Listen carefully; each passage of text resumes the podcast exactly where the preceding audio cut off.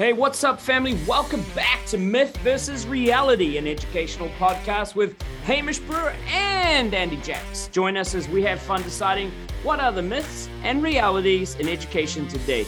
We're super excited to bring you a fresh and innovative look at some of the hot topics educators and school leaders are facing right now so sit back this week, enjoy the show, and let us know what you think. Give us a shout. But first of all, two quick shout outs. Dan Wolf. Dan Wolf drops his answers every week.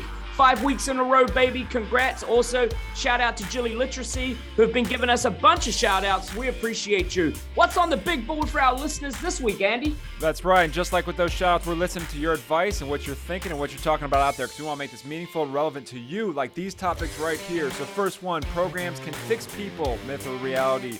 Goals should be chosen by the individual. Kids are turning the corner with behaviors. All students deserve daily time to play. All those we're going to discuss myth or reality, and there's two fun topics at the end. Again, these are class. These are great. Great topics at the end. So here we go. What do you think? Yeah, let's go. Let's jump right in. Uh, first topic this week: myth or reality. Programs can fix all our problems. Look, Andy, uh, we're in that time of the year, right? We're over the honeymoon. The year has started. We're in motion. Uh, we're trying to figure out where our staffing's at, what programs we're using, how instruction looks, all that kind of thing. Um, I'm going to go with uh, a myth. I think programs are there to enrich, to support, but not to replace. Way too often right now, we're looking for uh, a simple replacement uh, stick, fix, go, and through a program. And I don't think that's the answer, man. I don't think you can get away from great, authentic instruction, tier one instruction. I think we've got to be really careful that we're trying to answer some solutions to our challenges coming back from COVID with programs. Now, there's a place, like I said, for enrichment, for enhancement, to, to aid, but you can't replace an amazing teacher in the classroom bringing it with tier one instruction. And I've seen so much of that good stuff happening. And, you know, uh, we're running into lots of things like there's a lot of federal funding out there right now. And so there's lots of people out there that think that they've got great solutions to the, some of these uh, challenges out there. And we've got to be really careful who we're bringing into our buildings, which programs we're using. Does it fit? Does it fit our kids? Does it fit our school? Does it fit our community? And truly, are these things solutions for the for the issue? So we've got to make sure we're targeted. We know what we're chasing. You know, you just don't throw a program out there and don't know what you're chasing, right? Know what that goal is, know what that target is, right? Yeah, at the end of the day, it's people over programs. We've always said that. But the reality is this I'm going to say programs can fix problems is a myth. I agree with you on this one. There's a couple caveats I have. One, it has to always be about the people. Make sure you take care of the people, make sure the people are inspired, make sure that they're focused. And that's my caveat is programs can sometimes help keep priorities in place because sometimes we have people that go a million different directions and a million different priorities and programs can be intentional with focus. And focus is a problem sometimes in education. So on that end, I think programs can help problems, but they can't fix the problems. The only people that can fix problems are who? You, me, people involved, right? Teachers involved. Like you've always said, you know, at the end of the day, help's not coming. You know, we got to fix these things ourselves. And it's the people in the room that are going to do the work. The teachers in the classroom, the principals in the building are going to fix these things. And so we have to be careful that we don't just adopt things just because. And, and we have to really be careful because programs are based typically on a specific problem that someone else has. And someone else is going to say that this is your program, you should do it. And you may or may not be invested in doing that anyway. So, yeah, I think this one's definitely a myth. Yeah, Eddie, I couldn't agree. I think you made some great points. I've really had success with programs when I've made it about enriching, enhancing, and supporting, not replacing. Again, man, shout out right to our teachers. Our teachers are uh, we're our number one resource in our building next to our students. That's who we have to enrich. That's who we have to support. That's who we have to lift up. And uh, I think we're done there, Andy. Yeah, I don't know. I think I think the one thing about this is because you're going to see a lot of this now, and we po- we picked this topic from the beginning to think about it because there is pressure, and with pressure comes programs. And pressure, where do you, where do you, uh, how do you deal with pr- pressure? As, as maybe a leadership question. So let's slow down just for a second there. When people feel pressure, they typically go two different directions. Either they pull in the people around them and they problem solve together, or they yeah they get nervous and they, they don't trust people and they clam up and they put programs in place to micromanage things. And again it, we're not saying you should never do programs you should never have priorities and, and things in not saying that. but you have to trust the people involved to do the work and pull people together to develop those programs together so you some some buy-in with those things. And i'm going to throw a rabbit hole at you just before we get out of this topic but you know i always wondered if as as teaching has changed over time and the instructional practices have over changed over time have programs replaced some of the great instructional practices that have been out there that maybe we don't do anymore because we think there's a mm. programmatic solution. But that could be a rabbit hole right there. That's right. All right, good timing. All right, here we go. Next topic. Topic two myth or reality goals should be chosen by the individual. Now, this is a good uh, segue from the last one about programs. There is a focus right now on having very clear strategic plans and goals with teachers and administrators and schools and school divisions. A lot of times it comes from the top, from the superintendent. We're trying to make certain things happen. Again, just like we talked about last time, there's a lot of pressure to address learning loss, which then causes a lot of times just reality is is very clear goals. So there's different ways to do this. There is, you know, somewhat reality of whatever you monitor gets done. Uh, and ultimately, you do want alignment in your building with individual and school goals. But should goals, I'm going to throw this back to you, ma'am. Should goals be chosen by the individual? Is that myth or reality? Andy, 100% reality, bro. I'm a big proponent of the individual, the person being evaluated, the person looking to grow um, looking to set some goals. I 100% believe that there is a place and we should have some goals that are aligned to the mission vision of our school divisions, our communities, just like that. But I'm going to really focus on the individual. I think sometimes evaluative processes can really get in the way of reflective practices and true growth for an individual let's say the educator right? Like sometimes an educator won't truly reflect on their practices if they don't own any of it if they're not choosing the goals if they haven't helped make the goals. They're just turning up crossing t's dotting i's and trying to get in and get out as quick as they can.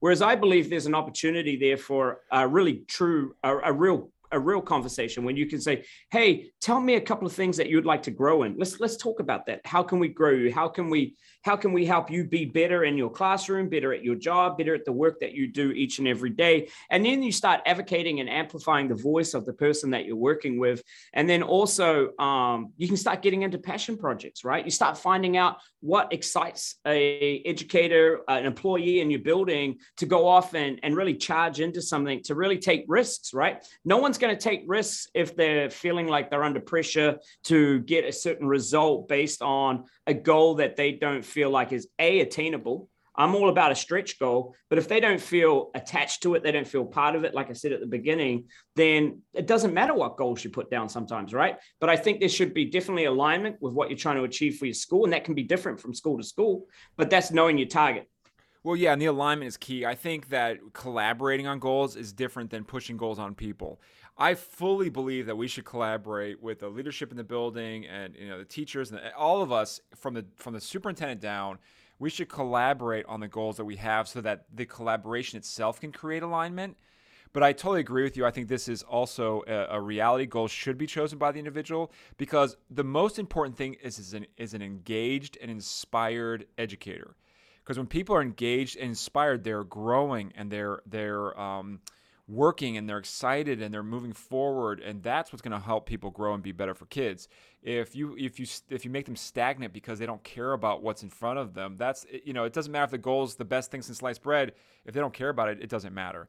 And so well they have no voice. They have no voice Right. And now more than ever, you hear that the autonomy, the voice, the choice with educators. We've gone so much into micromanagement of teachers that, that to me, it creates a, a, trust factor, right? They feel like we don't trust them to do their job and that they can't even think for themselves and become robotics. And you know, that ha- the problem with that is they, you know what they say? Fine, I'll be a robot. Fine. I'm going to do the bare minimum. I'm going to do whatever you tell me to do, nothing more, nothing less.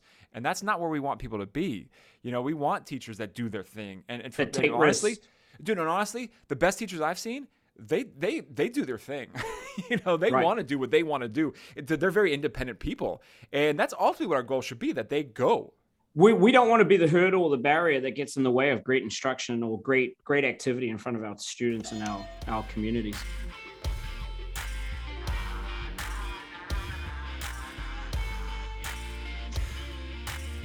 All right, folks. Topic number three: myth or reality. Andy, kids are turning the corner with behaviors. Look, man, uh, we've discussed this at length over the last few weeks that kids came back different, teachers came back different, parents, came, you know, everybody's come back just a little bit different. And, you know, I was worried that this might go on for an entire year, that uh, we may struggle through the entire year. But this past week, man, I really felt like things are starting to click. Kids are starting to get back in the routine, get back in the swing, get back into the structures of what we do at school. I don't know about you, but I'm going to go over reality and I'll jump back in in a minute. But I think we're turning a corner. Yeah, I think I think we are too. I think that um, the reality is that we are all getting back into a routine. I think we can't forget the fact that for so many schools, I know depending where you live in the country and all that, and around the world, frankly, you may or may not have been in school full time last year. But now it's going to take a lot for us to get back into full time and get back into the swing of it. And now is always a grind. Every year, you and I have been doing this job for a long time. This time of year has always been a grind. Everyone always says this time of year is like, oh, I'm so tired now. Everyone has been saying that. And I'm not discounting what people are saying with COVID and all that. I'm not saying that at all. I'm just saying that um, the reality is that we need to get into these positive routines. We need to keep pushing forward. We need to find that momentum because that positive momentum is what makes us feel better in our job. So I think kids are turning the behavior, the corner with behaviors. You know, I think there are, is a reality though that we have some kids that still struggle and that are still need help and that we need to be very strategic and we need to be very patient and we need to be very um, uh, show grace and how we yes we all want grace in our lives so we need to extend that grace to our students and our families when they go through these things and that's not to say that we should let them do whatever they want because that is not true whatsoever but how we react to these problems matters just as much as the problem itself so being you know not letting a few kids that we have making a big ruckus upset the whole apple cart. We can't allow that to happen as leaders. You know, we have to make sure that we keep things in perspective, that we support those things fully, and that we're patient as they grow forward. So a couple of points, Andy. I'm seeing um, that our kids are really starting to fall back in tune, especially in the classroom. Classrooms are calm uh, people are focused. It's that transition time, it's that movement between things that we got to really double down on, especially as the holidays come. I know that we're ready for holidays. You know, the joke is no school November, right? I, I know we all look forward to the holidays, Thanksgiving, all that good stuff. But I think we have to also double down on our expectations that we don't get loose, right? That we stay we stay tight with a high expectation of how or what we do when we know kids are going to uh, fall up and trip up. Like I know for me in my building that during transitions, that's a really tough time for them. And so we double down on that to help them be successful, that we're the model, that we're there to support and lift up. I see you trying to jump in here, Andy. Yeah. So I you just inspired me to think about something right there is when transitions, you get tight and in instruction, you get loose. And what I mean by that is in instruction, not that your instruction is loose, but you have to have kids talking and playing and moving and doing things, um, engage and, and working through problems and having more open ended discussions that needs to be a little bit looser in instruction because otherwise, if they're just sitting at their desk, not talking, just just sitting there like robots, then of course, when you have a transition, you know what the first thing they're going to do?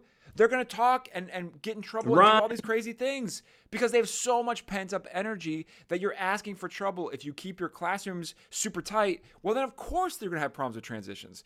So to me, it's almost like a backwards thing that you need to think about. Get tight with those transitional time and get a little bit looser with how we do things in the classroom to really sort of, it's like a pressure release valve. If you, if you keep that pressure on too tight, it's going to pop, it's going to burst at some point, you know, whether you like it or not.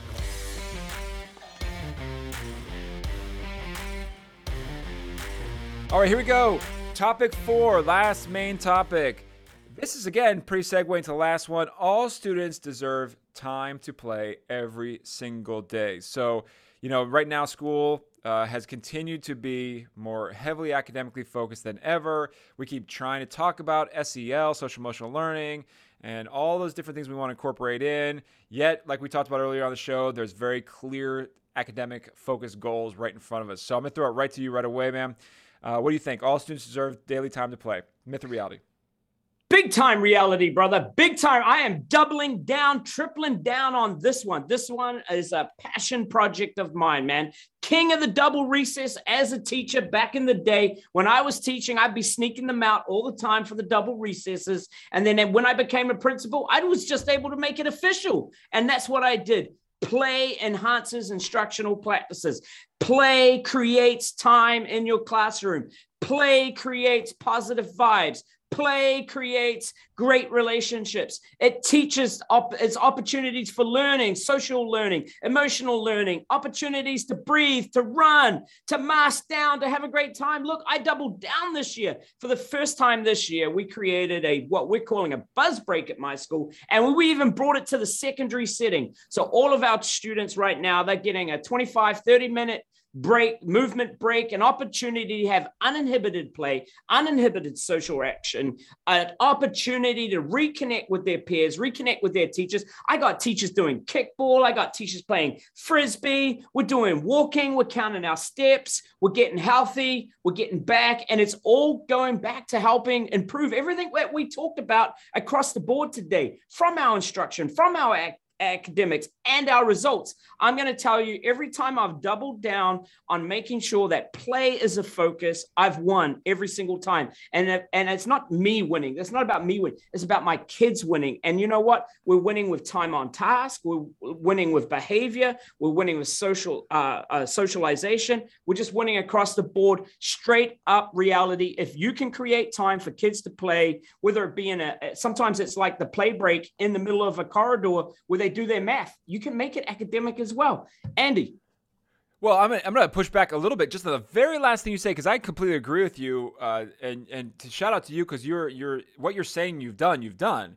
And at the middle school level, you're also incorporating recess and things like that. And I 100% agree with you at all ages kids and adults both need time to play. Think about ever being in a meeting, right? We've all been in that meeting. We're in the meeting the whole time. We have things grinding on us. Grinding. You know, the favorite part about the meeting is when they actually stop talking. You can talk to those people next to you, or when you have a break to go to the bathroom. That's your favorite part of the meeting because you're being more social. You're having more fun. You're engaging with those around you. And now, does that mean that you're not talking and learning at that time? I'll tell you what. I've had some of the most engaged, academically focused, and content-driven discussions I've ever had during the break right? And I think our kids are the same way. And now I'm not saying they're all going to talk about academics during recess, right? but but you know, I'm real.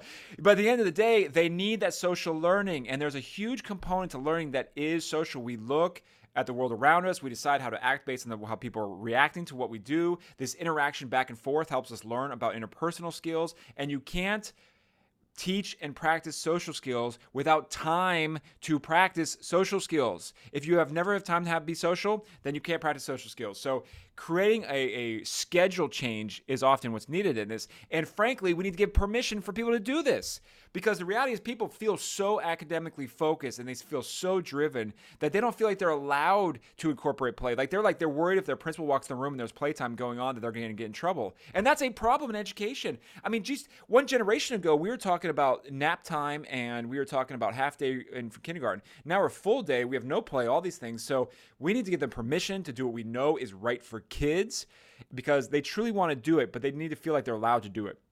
Hey, I'm all for some nap time. How do I create a little nap time in my schedule? But yeah, man. All right, buzzer hit. Yeah, we're out. That's it. Nap time. all right, you know we're coming up on the fun bit. Here we go. We're down to the end. We're going to close out here with our quick hits. All right, Andy, I got the first quick uh, hit. Uh, myth or reality? Rip, ripped jeans are the new norm. I'm going with straight up reality. First of all, I see my kids rocking the ripped jeans, and uh, I don't know that I can necessarily pull it off, but it's funny how the rips just get bigger and bigger and bigger. Now, uh, I've even seen our shout out to our own superintendent who rocked up to a football game in some ripped jeans. So that straight up right there makes it a straight up reality. She's the bomb. McDade, shout out to you for the ripped jeans. So I agree. Ripped jeans are new norm. Reality. They've been popular for a very long time. You know, you can't have a social norm that we only put on kids that we don't do for adults, right? The style of ripped jeans isn't the problem. So be clear with kids. If it's about the style, that's stupid. If it's about the fact that you can't expose certain body parts, that makes more sense. So be logical in your responses with clothing and attire. All right, next party one. foul. No, party foul. You got a little loose there on the quick hits, buddy. This is meant to be fun, but you dropped a good point. Yeah, yeah, no doubt. All right, here's a fun one. Robert Pattinson is coming out with the new Batman, and it's the big, you know, buzz that's going on because he put his voice to Batman. I'm Batman. This looks darker. It looks grittier. Does darker mean better? What do you think? Robert Pattinson's Batman will be darker and better than the last one. Um, Batman. Ah, reality, straight up reality. I'm a big Batman fan, love Batman, but I'm the Batman, the dark Batman. Darker, grittier, the better for me. Oh, I'm going a different direction. I don't even care about Robert Pattinson's coming out. I know Michael Keaton is going to be in a Spider Man, whatever Flash movie or something going on. I want to see old school Michael Keaton Batman because that's how we grew up. More power to that one. Hey, that's it for another week. As always, we appreciate your feedback. We appreciate your comments. Thanks for the shares. As always, fam, have a great week. We appreciate you. Much love always. Yeah, make sure that you make your reality the best that you could possibly do for your kids in your school. Have a great week.